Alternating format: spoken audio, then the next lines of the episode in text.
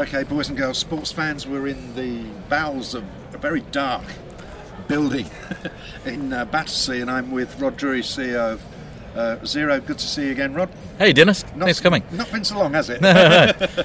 but you're talking today very specifically about business intelligence, BI for the masses, Yep. um, for these small um, shops. What are you talking about? Yeah, so what we're what we're bringing to life this afternoon is big data for small business, and this has been a challenge we've been working on, as you know, for the last sort of three to five years, because there's a lot of things that need to come together. First one is um, obviously we need at a geo code and industry code in our 400,000 plus clients. So when small businesses come on, they don't want to tell you too much. And this is when we ran into our first roadblock. They're actually the, the standard industry codes don't work very well.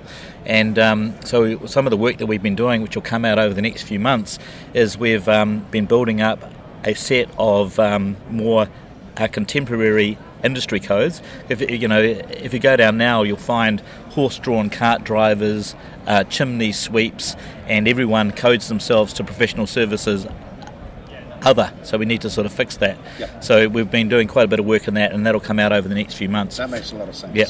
The the the, uh, the second thing we need to know is uh, your geocode, and that allows you to say, look, you're part. Um, in your local area, there's 50 other plumbers. Would you like to voluntarily opt into an um, anonymous benchmarking group? The geocodes are actually quite easy. We can say on um, online in, um, invoicing, put your Google map on so we can ask a question and find that information. Right. So, so there's some work we've done there. The next dimension is um, is that every small business has a different chart of accounts. So how do you actually compare apples with apples and aggregate data for benchmarking? So uh, some of the work we've done over the last three years is um, to build an abstraction of chart of accounts, which we call uh, report codes, and we do that for each country. And as the um, and the way that that works is as um, accountants do final um, accounts production, they take those individual chart of accounts, they link the chart of accounts item to uh, report codes, and the payback for the um, accounting industry is then they can have standard report packs, which allow them, once that classification is done, to actually run reports over their entire base. That creates a huge productivity win for um, accountants, but it's also crowdsourcing the cleansing up of all of that data. So as we show our reporting framework this afternoon, you'll start seeing that sort of come together. Then the third thing we've been doing is um, you know, when we looked at what we could do with all this, we had now over 500 terabytes, 300 billion dollars of financial transactions sitting there. Um, you know, how, how can we surface some really interesting data insights from that? And what we realised was the um, accounting industry has had kind of standard uh, financial ratios, there's sort of 50 standard ratios. You know, so average time to get paid, uh, your turnover, uh, your debt equity, average revenue per square metre, average revenue for um, for an employee. And the big thing we're showing today is sort of more around that stuff.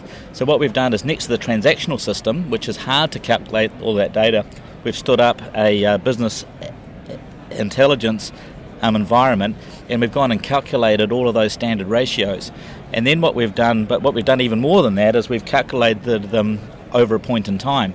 So, so it's not and not so important what that actual ratio number is. What is important is how it's trending over time. And uh, so, for all of our customers, we start to surface that information, and this creates a huge opportunity for accountants and bookkeepers now to have a very different conversation with their customers. Right. Okay. That is hellish complicated. Yes. So you've got what we would call this massive data warehouse. I mean, you're now really. I mean, think about it for a minute, Rob.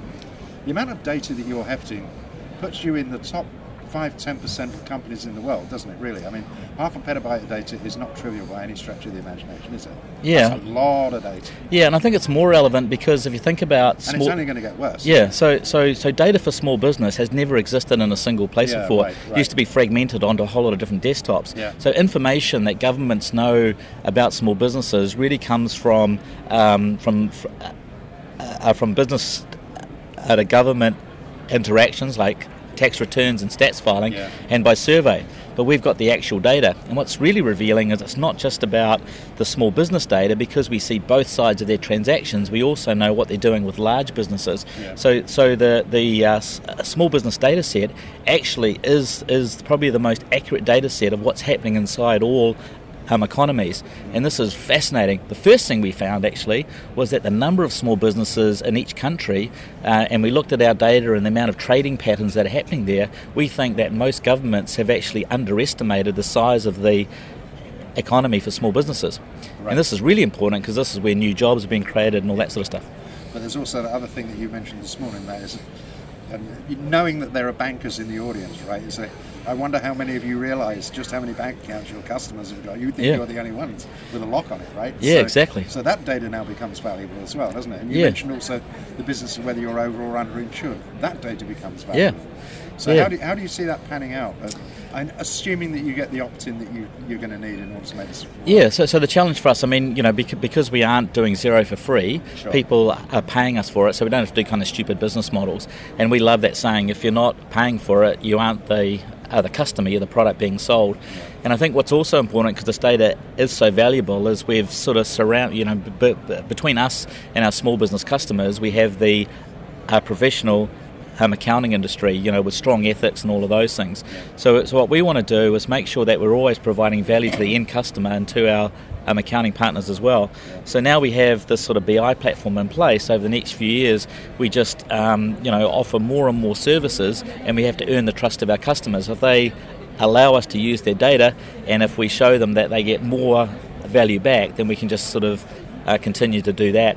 So what we should see is is so so you know some of the numbers we talked about this morning. We know that 25% of small businesses on average around the world have a bank uh, with multiple banks.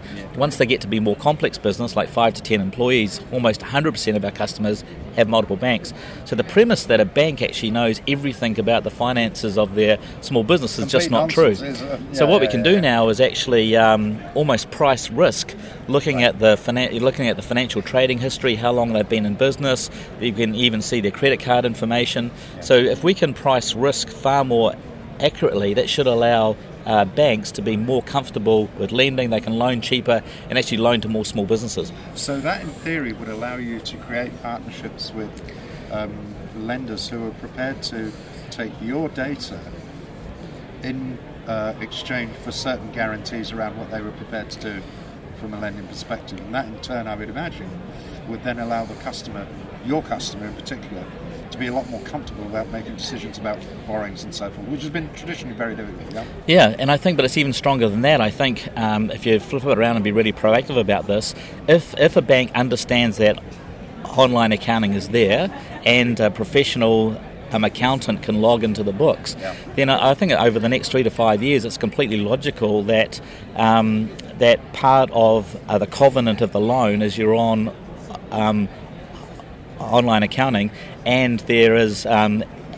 an accountant that's there and kind of signs you up for the loan and also monitors the loan over time. Yeah. If that takes place, then risk drops materially Yep. so they can open up lending. Yeah, so it's really exciting because I think what we're seeing is it's not just about software in the small business, it's bringing the bookkeepers and accountants into the equation Yeah, as well.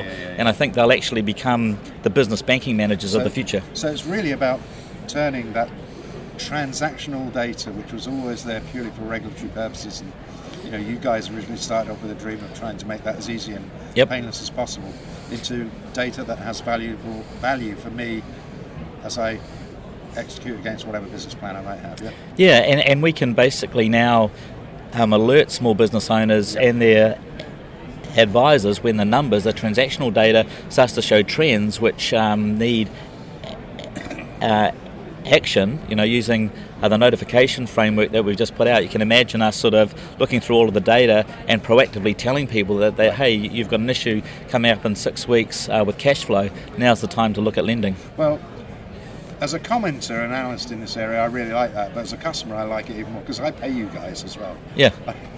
Can you believe it, boys and girls? Anyway, listen, let, we'll leave it right there, Rod, because I mean, this is a conversation that we're going to be coming back to time and time again. Because Yeah. this is where real value gets added, isn't it? Yeah, and, and it's so exciting to be past the boring stuff. So Yeah. you know, it just takes so much time to sort of check the box and do everything, which OS desktop software, which has had 25 years Yeah, of sort of yeah. development. I think we're now there with cloud um, accounting software, so now we can really do the cool stuff. Okay, let's rock and roll, eh? Thank you. Cheers.